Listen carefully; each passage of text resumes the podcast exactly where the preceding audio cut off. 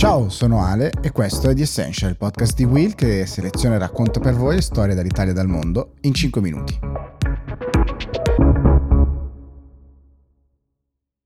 Oggi doppia sorpresa, eh, un po' annunciata da Mia, eh, solamente per oggi e fino a domani, come direbbe qualche spot. Eh, ci sono io in questa puntata del sabato, eh, che come sapete la facciamo sulla base dei vostri spunti. Devo dire, entrambi eh, gli spunti che ho scelto per questa settimana molto eh, tempestivi, eh, quello di Chiara Previati in particolare perché è di ieri sera sostanzialmente ehm, la notizia circa la riapertura, o meglio, quali sono le tempistiche per le riaperture di concerti, discoteche e altri eventi.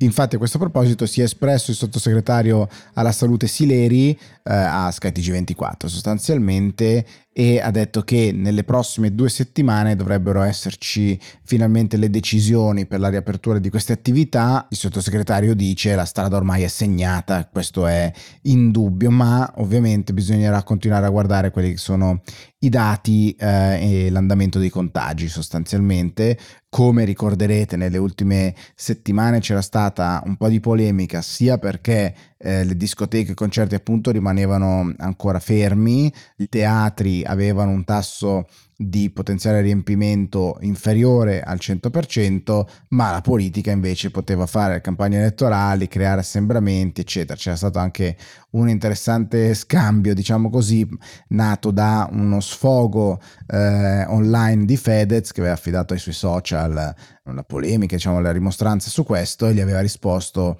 l'ex presidente del Consiglio Conte eh, che invitava appunto alla riapertura al 100% di questo tipo di attività. Il settore della cultura è uno di quelli che ha sofferto di più, eh, anche perché i lavoratori del mondo della cultura hanno eh, faticato inizialmente a trovare un riconoscimento dei supporti, eh, degli aiuti. È un mondo al quale magari spesso pensiamo solo alla grande star, ma in realtà ci sono tutte le maestranze, i ruoli tecnici e diciamo di contorno, mettiamolo così, funzionali e operativi per la realizzazione di questi eventi. Quindi ancora non si sa nulla eh, di preciso, ma dovrebbe arrivare una decisione nell'arco delle prossime due settimane. Sicuramente Mia ci aggiornerà qui su The Essential.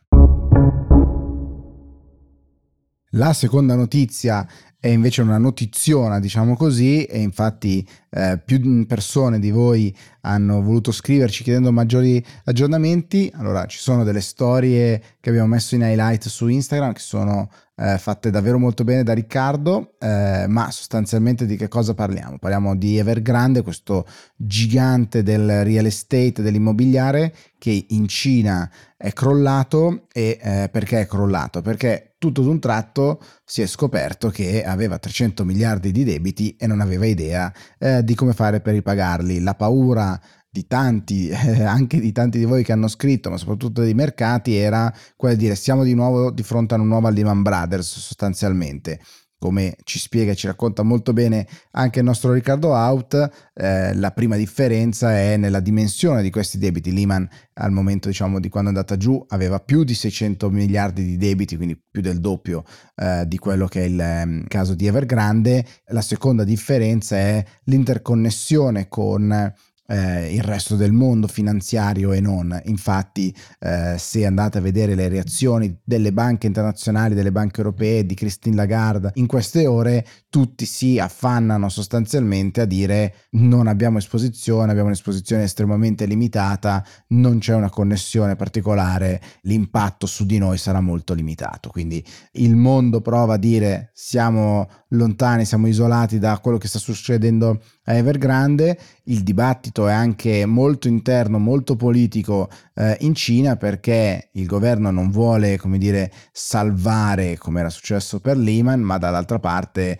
eh, sono stati immessi eh, davvero tanti soldi, sono stati iniettati addirittura dalla banca centrale nelle ultime ore altri 70 miliardi di dollari per provare a stabilizzare ovviamente il mercato, perché seppure non è una nuova Lehman Brothers, o almeno per ora sembrerebbe proprio così, eh, dall'altra parte sicuramente la caduta, diciamo, di un gigante e quando cadono, quando sono così grossi, fanno un bel tonfo, fanno un bel rumore.